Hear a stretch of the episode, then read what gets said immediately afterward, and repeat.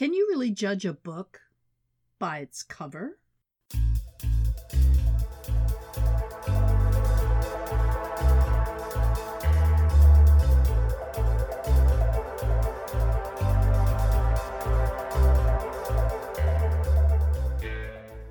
Good afternoon, everyone, and welcome to Season 3, Episode 21, which is actually the 100th episode overall of the Real Spies, Real Lives podcast, where we talk about writing, spies, and writing about spies. I'm your host, espionage author P.A. Duncan. 100 episodes. When I started this podcast in 2019, it was because I'd taken a workshop and found out how easy it could be on a limited or no budget. And I do like to talk. You may have noticed. I did purchase some equipment, a professional microphone, and a sound dampening system. But I basically turned a corner of my walk in closet into a mini production studio I called Unexpected Paths Media. I've learned a lot about editing audio, far more than I ever thought I'd need to know. And I still get pretty excited when I do a cut and replace and it works. It sounds seamless. I'm pretty proud of that. I still listen to other podcasts though, and I envy how professional they sound with all the music and the sound effects. And then I find out the hosts have hired a production company to accomplish that. Mine is a one person show and will have to remain so for now. But 100 episodes is a milestone I didn't think I'd achieve. I initially thought I'd give it a try, and I'd get tired of it after a couple of months. But I didn't. And during lockdown in 2020, the podcast helped keep me sane because I felt as if I were talking to people. And that fed my extroversion. And I kept doing it because the number of plays and the number of listeners grew every week. Not like the numbers that fully professional podcasts have, but for an amateur podcaster recording in her clothes closet, almost 5,000 plays in 100 episodes is pretty awesome. So, thank you for listening. You don't know how much I appreciate it. And I thought long and hard about how to celebrate this 100th episode. I couldn't come up with anything that I could be sure every listener could receive, except my heartfelt and sincere thank you. So, books and their covers. I was the odd type of reader who didn't pay much attention to the book cover in the sense that a front cover image wouldn't necessarily compel me to buy a book. When I used to go to brick and mortar stores, I would walk in and the displays at the front of the store, yes, the front covers would catch my eye. They would draw me to the book. But I never picked up the book and studied the front cover. The first thing I did was flip it over and read the back cover copy. And frankly, I don't like it when blurbs about the book from other authors are printed on the back cover. I want to know what the book's about. That's going to tell me if I'm interested in reading it. For hardcover books with a paper jacket, the book description is usually on the left side flap and continues a bit onto the right side flap, where you also get a short bio and usually a glamour shot of the author. Blurbs on the back of a paper jacket are fine in that case. But it's the back cover copy that compels me to open the book and try a few pages. Then I can decide whether or not to buy. That's easy to say now about being a reader, but it took me, the author, a while to put that into practice for myself. For some reason, I thought the book's subject matter would sell it. No need to flash some tawdry picture on the front cover to attract people. This was before I learned about hooks and the fact that certain genres have themed covers. Now think about it. You go to an online or brick and mortar bookstore and you see a handsome man embracing a beautiful woman looking adoringly up at him, and you've got romance, no question. You see a dark and mysterious background, a single house out in the woods in the dark, and a huge title in red color covering most of all of the front cover, and you've got a thriller or a mystery. You see a silhouette of a man and or a woman, either or both of which are holding a gun and you've got an espionage thriller of some sort. Sometimes you might only see the gun in a related setting or simply bullets. I've seen covers like that, and they are intriguing and eye catching, but they don't necessarily say spy. They could be a police procedural or even true crime. Regardless of what genre the book is, the front cover has to attract your attention. And it wasn't until I took some workshops on marketing for independent authors that I realized the whole cover, the front, the spine, the back, are an integrated unit that should attract a reader and hook 'em like a fish. That's why finding the perfect cover is important. And for me, the cover needs to relate to the content of the book. That is, there can't be a disconnect. You can't simply use a cover because it looks good, but the reader can't connect it to the story as they're reading it. You do have genre mashups like a romantic thriller. And so you might see as well a mashup of cover types. A couple, obviously into each other, but they're holding guns. Or they're against a mysterious dark background. Indeed, since my two main protagonists in my books are partners in espionage and married to each other, some cover artists I've engaged to create a cover for me have wanted to emphasize the romance aspect, and I get that. The romance genre is the biggest portion of the market, with uncountable subgenres, and some of the best selling books in the world are romance novels. But that's not what my books are about. For every book of mine, even as I'm writing it, before I've even finished it, I have a picture in my head of what the cover should look like. Since I'm no graphic artist, I have tried hiring someone to design a cover to my specifications.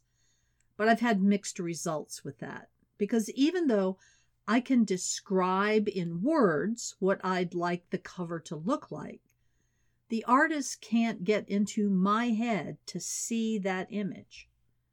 I have found good success with what are called pre made covers. The artist creates something that appeals to him or her, puts it on a site, people go and look at the site, And if they happen to like the cover or they think it relates to one of their books, you can buy it. It's pre made. However, that does involve hours sometimes of looking at thumbnails of pre made covers in hopes of finding one that's close to what I see in my head. The site where I've found most of my covers for my books also allows some customization for a reasonable additional fee. So if you spot something that's almost there, you can work with the company and the artist to adjust it. And I recently did that for a cover of an upcoming book it had a man's face, and I particularly liked the man's face and the dark background and the fact that he had this kind of hood on. But the eyes were red, and apparently the artist thought it would be a great horror cover. So I simply asked, before I bought it, if the artist could change the color of the eyes to an icy blue. And of course, the answer was yes, he could, but I had to buy the cover first, which I did. Now, regarding covers, I know some independently published authors who will spend a lot of money purchasing a cover. But let's put it this way I'm half Scots. I tend to be frugal with my money well, unless it's something I really, really want. When I realized I didn't have the talent to create my own covers, and I didn't want to pay $700 to $1,000 or more for a custom cover, I found this company with pre made covers fit right into my budget. The most I've paid for a cover on, at this site is $150 and those covers are very professional, eye catching, and I'd put them up against a cover commissioned by a traditional publisher any day. When I was looking for a cover for the first book of my upcoming series, Meeting the Enemy, I scoured the mystery thriller section of the pre made cover company. And by the way, for any authors listening, I'll post the link to that site in the episode description.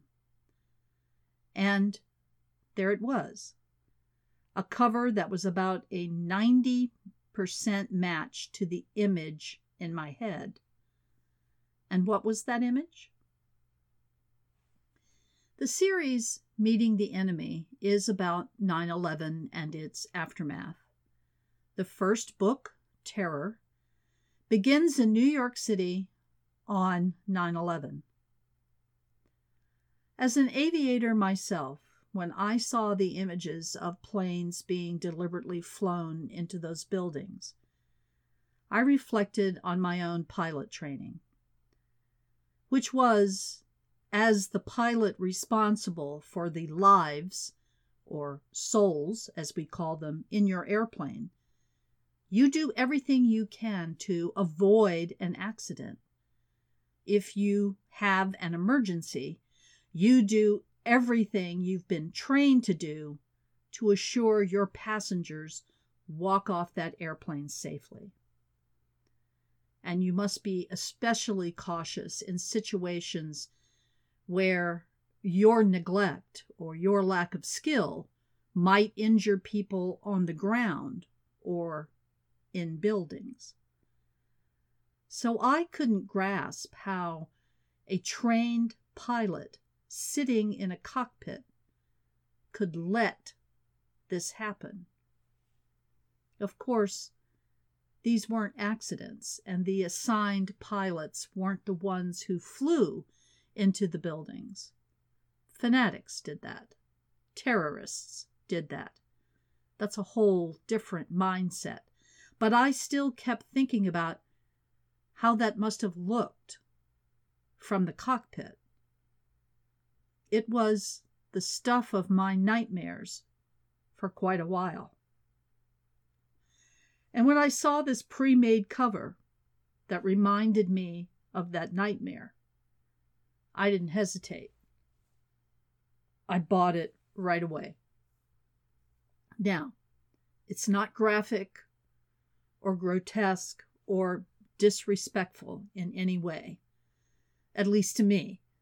But if it upsets someone, and it probably will, I am sorry. But you know me. I don't sugarcoat history. On June the 4th, I'll be revealing that cover on Facebook and Instagram. So stay tuned.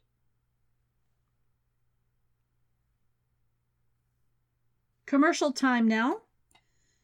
You have about a month left to pre order book one of Meeting the Enemy, the one with that cover. The title of book one is Terror, so the cover ain't going to have daisies and hearts on it. Sorry. I don't think any book I will ever write could possibly have daisies or hearts on it, but you never know. The advantage of a pre order is that on launch day at midnight, the book shows up in your Kindle library, meaning if you have trouble falling asleep, you've got something to read and hopefully not keep you awake all night. Though someone did once complain to me that I had kept her up all night reading one of my books. I, quite frankly, don't see the problem with that but she did. I'll include the link for the pre order in the description of this episode. But you can also go to Amazon.com and search Terror P.A. Duncan, and that should get you right to the pre order page. And now you can also have an updated version of the reader magnet for Book One Terror. I did some editing, did some rearranging, and created a new cover, one which I happen to do myself, but which incorporates the cover of Book One Terror. Not so you'd notice it that much, though. I don't want people to get confused. You won't get confused. So the reader magnet is now titled Prologue to Terror and it's the only one of my books with a pun for the title. You see, the scenes in Prologue to Terror were once the opening chapters, the prologue, if you will, of the novel Terror. But storytelling required that the novel about 9 11 needed to start on 9 11 so I removed those scenes from the beginning and created a reader magnet. So, Prologue to Terror is really the prologue to the book Terror. It's a pun. I'm probably the only one laughing. I get that. So, Prologue to Terror is available now for your Kindle and as a very slim paperback. Again, I'll put the link in the episode description, or you can go to Amazon and search Prologue to Terror P.A. Duncan. And commercial over. All right, let's have a reading now from Book One Terror, and I'll set this up. Mai Fisher, in her cover, as CIA Chief of Staff Catherine Burke, has had a rather contentious day at a White House briefing. She's longing for home, for a bit of whiskey, maybe, even though she knows there'll be people there at the house she doesn't really want to interact with. And in this chapter, Demetra Bills and Dana Arbus are two characters based on public figures. And it's from them that Mai receives a rather interesting invitation. Meeting the Enemy, Book 1, Terror, Chapter 38. Booker and Fisher Residence, Mount Vernon, Virginia. Peter Burke's rental car was still on the apron by the garage. The whole White House briefing thing had kept it from her mind, but now she couldn't ignore it. The house she and Alexei had recently joked was such a huge empty nest seemed overcrowded. At least her headache had eased to a dull pounding behind her eyes. She pulled into the garage, lowered the door, and shut off the car. She closed her eyes, let her head lay back on the headrest, and savored the silence and the absence of people, all the while fighting the urge to run away from it. Alexei had. Why couldn't she? Obligations, for one thing. Spying on the White House and the CIA for Nelson. She still had an unfulfilled obligation beyond that. Because of the delay in returning to full aviation operational capability and this new convoluted CIA mission, she hadn't had time to check with Roisin. Damn.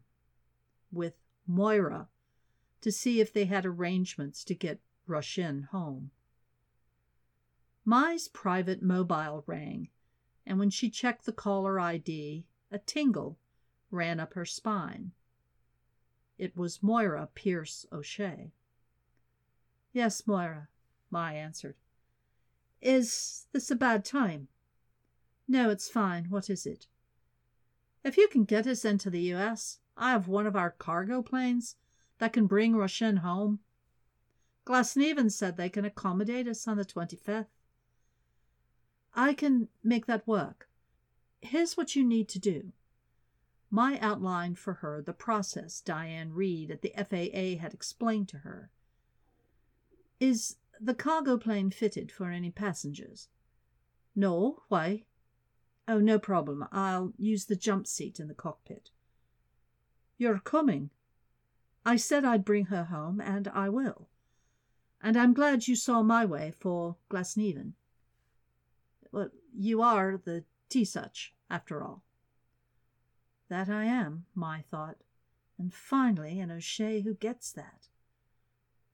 Well, let me know if you have any problems with that process, Mai said. I have a contact in the FAA who can help. I will. And you, ma'am, are you all right? What a stupid fucking question, Mai thought. But she said, I'm doing better, thank you, Moira. I'll see you on the 24th. Arrange a hotel room, will you? I'll have the Dublin house ready for you. Smart and efficient. This could work out well. Excellent. Um, thank you, Moira. You're welcome, ma'am. Good evening. Mai hung up and realized it was midnight in Dublin. Another O'Shea overachiever. Mai felt Edwin Tyrrell's ghost in the car's passenger seat. You remembered the CIA map of the Tora Bora network today, he said.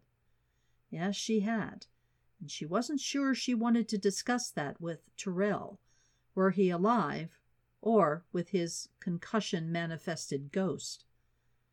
Tyrrell continued, The one I gave your dearly beloved so you, he, and his commie half brother could escape the Mujahideen. That tunnel through the mountains was not a memory she wanted in her addled head right now. Too claustrophobic. The one he told you he burned, Tyrrell persisted. Jesus wept, she thought. If you ignore ghosts, don't they go away? Mai replied, He said he burned it, so he did. You and I had that argument 20 years ago, baby. You know damn well he gave that map of my network to his Ruski comrades who turned around and blew it up. That cleanup cost me a lot of time and taxpayer dollars. I have never known the CIA to be the least worried about wasting public funds, she said. And no, he didn't. You've suspected it all these years. I barely remember it. Bullshit. You remembered today. He said he burned it. So he burned it. Oh, yeah. His word to you was always so reliable. Mai turned to him, ready to meet sarcasm with sarcasm, and saw she was alone in the car. Her daughter in law, McCartney Niels Burke, however, stood in the doorway to the short breezeway connecting the garage to the house. The concern on McCartney's face was almost sincere. Almost. Mai took her briefcase from the seat where Tyrrell had sat and exited the car. Were you talking to yourself? McCartney asked her. Mai held up the mobile.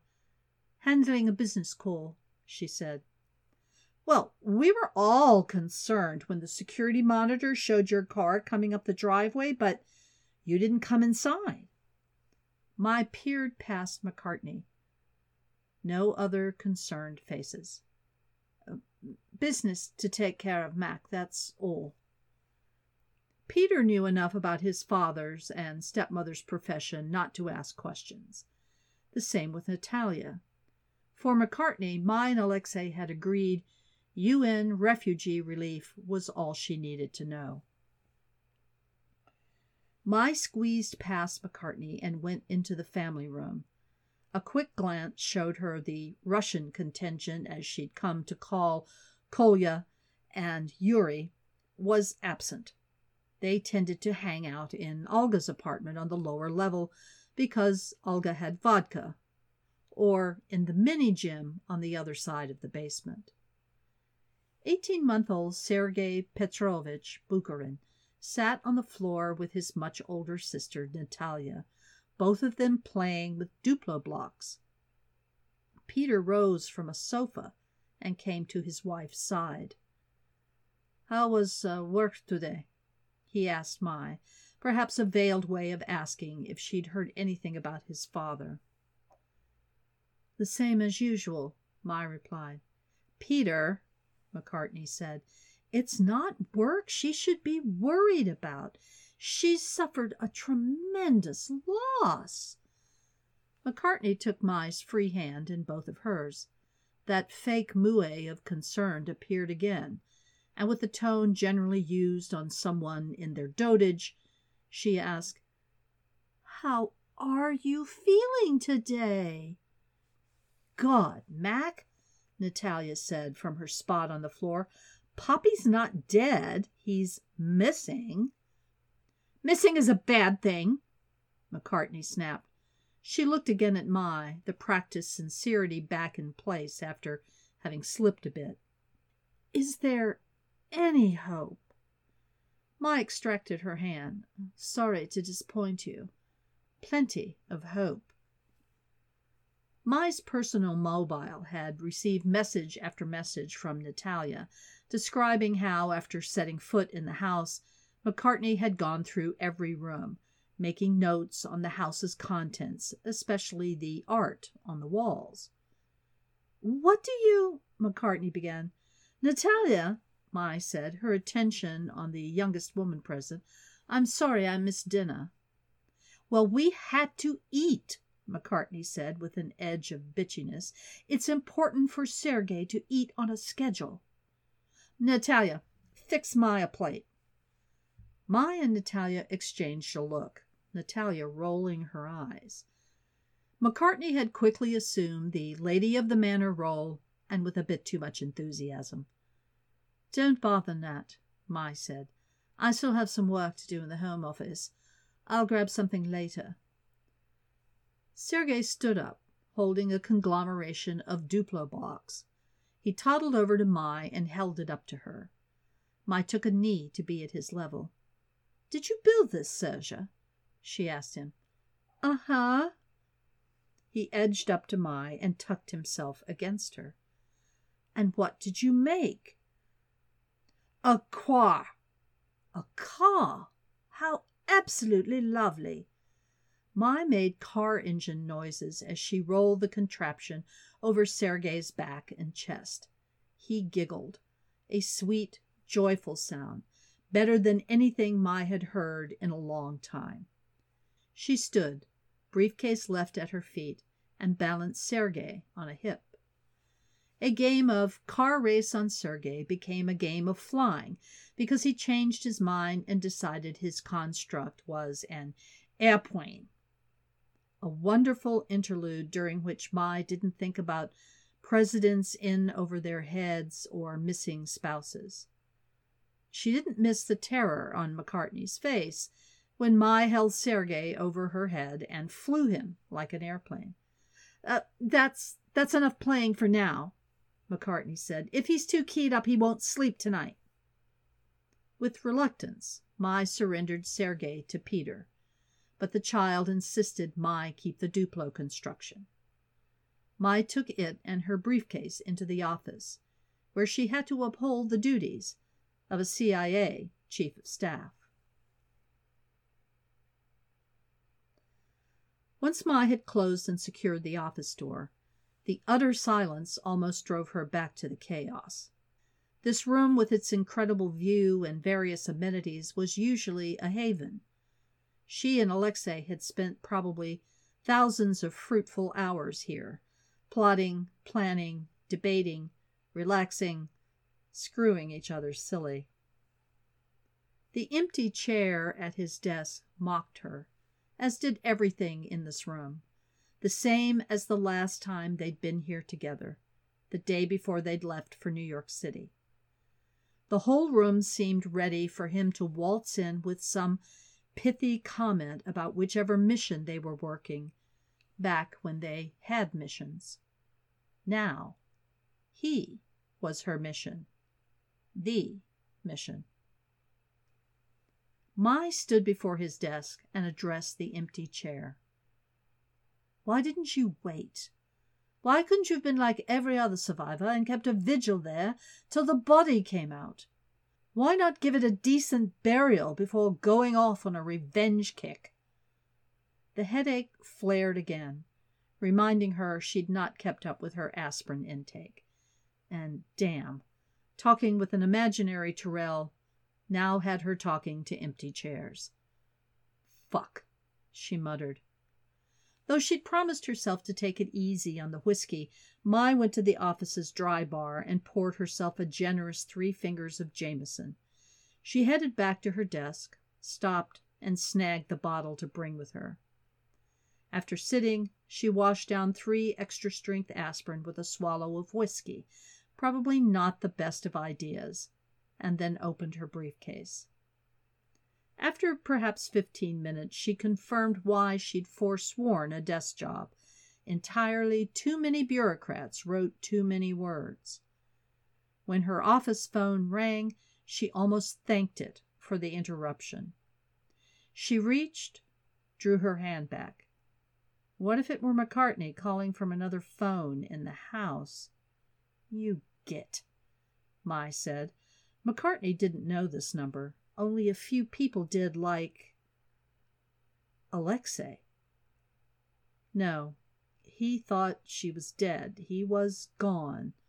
Why would he call to what he thought would be an empty house? More likely, it was Nelson, wanting a report about her first White House briefing. Fisher, she answered. A pause. I am trying to reach Catherine Burke at this number, said an efficient sounding female voice. Shite, Mai thought. She found her American accent and replied, I'm um I'm Miss Burke's housekeeper. May I ask who's calling? I'm calling on behalf of Dr. Demetra Bills, National Security Advisor. She would like to speak with Ms. Burke. Now, this was an interesting development. Sure, I'll um I'll get her to the phone. Thank you. Hold one moment. Innocuous Muzak played for about half a minute. A crisp, no nonsense voice Mai recognized said, Miss Burke, I hope I'm not disturbing you. Had Vice President Stodden given Bills the task of chastising Catherine Burke for speaking out of turn? Mai refilled her glass with whiskey. What if I said you were? Mai replied. Bills' laugh was soft, almost sultry. Director Brasso warned me you could be a blunt but useful ally. I'm sure he did.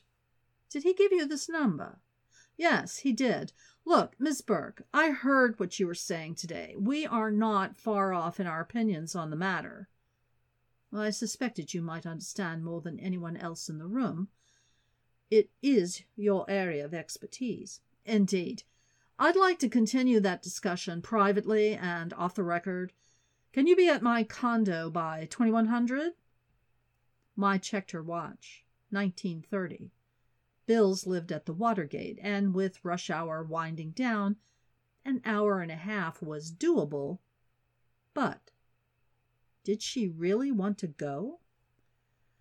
I'm afraid I've made a decent start on cocktail hour, Mai said, and shouldn't drive. Boyd hasn't assigned you a car and driver? The subject hasn't come up.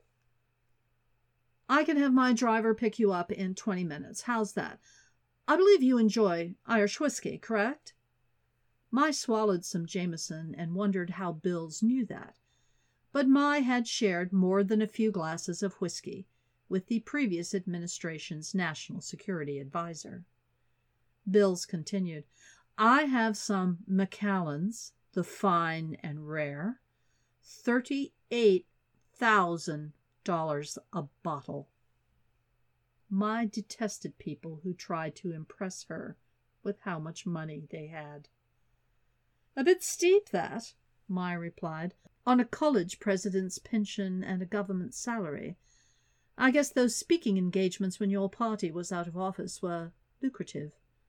Bills laughed again, definitely sexy this time. I like expensive things, Miss Burke not to collect, but to savor, as they should be. A a friend gave me the Macallans, and I've been wanting an excuse to open it. I understand it is the most expensive whiskey in the world. Not to burst that bubble, but that would be the last bottle of pure pot still whiskey produced by the Nuns Island Distillery in Galway, which closed in 1913. One hundred thousand pounds, or about one hundred forty three thousand dollars. I own that last bottle, and it'll be buried with me unopened. Bills' laugh was now on the raucous side, as if she'd already sampled plenty of the Macallans. Are you turning down good Irish whiskey? Nelson wanted Mai to spy on the White House. Demetra Bills worked at the White House. This counted as part of the mission. I'd never do that. Send your car and driver to. She gave Bills the address of her old condo in Arlington. Give me a half hour to finish some work. Wonderful, Bill said, and hung up.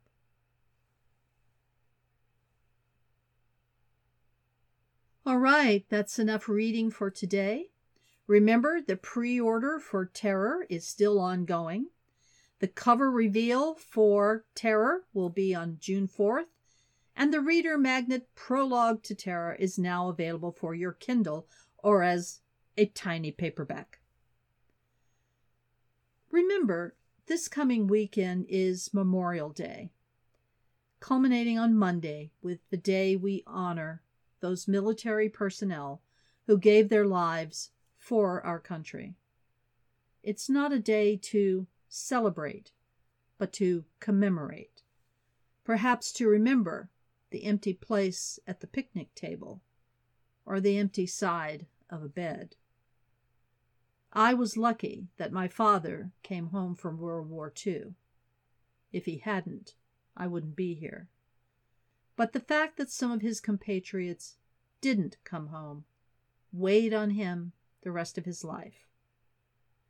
Remember and honor them. Remember, too, that a spy will go to any lengths to recruit an asset, even on a sacred holiday. So don't give the enemy an inch. And keep an eye out for spies.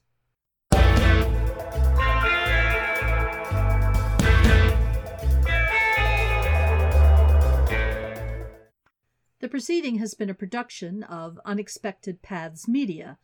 Copyright 2022 from the author's clothes closet. All rights reserved. Join us next week for a new episode of the Real Spies, Real Lives podcast as we head for our 200th episode. And on Memorial Day here, think about and honor the Ukrainian citizen soldiers who left their jobs and schools and families to protect their country and who made the ultimate sacrifice in doing so. Slava Ukraina.